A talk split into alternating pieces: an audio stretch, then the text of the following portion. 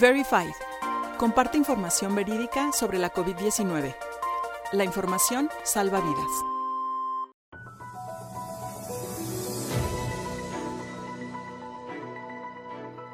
Vías de difusión de las fake news. Instagram. En las cápsulas pasadas hablamos sobre las vías que utilizan la industria de la desinformación para difundir las fake news. En los casos específicos de Facebook y Twitter hablamos sobre los datos que nos ofrece el Instituto Federal de Telecomunicaciones sobre el número de personas que tienen acceso a Internet.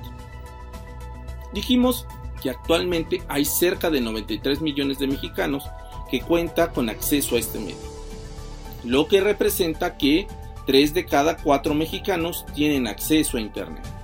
Al ser un espacio de gran tráfico y si a esto le sumamos que los mexicanos pasamos más de 8 horas en el uso de este medio, se vuelve un espacio muy apetecible para la industria de la desinformación.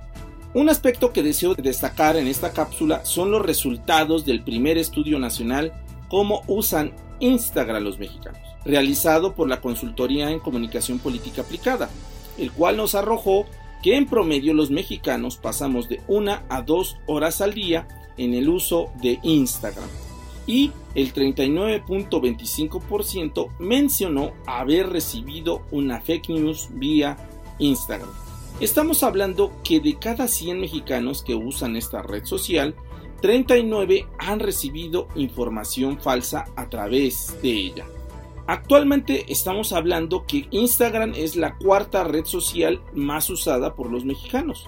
Entonces vemos el gran problema actualmente nos estamos enfrentando en materia de desinformación digital.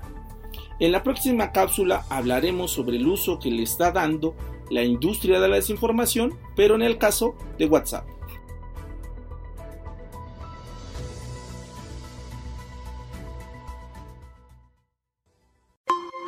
Puedes consultar más información en nuestro sitio dedicado al coronavirus en www.coronavirus.onu.org y en las redes sociales encuéntranos como ONU México.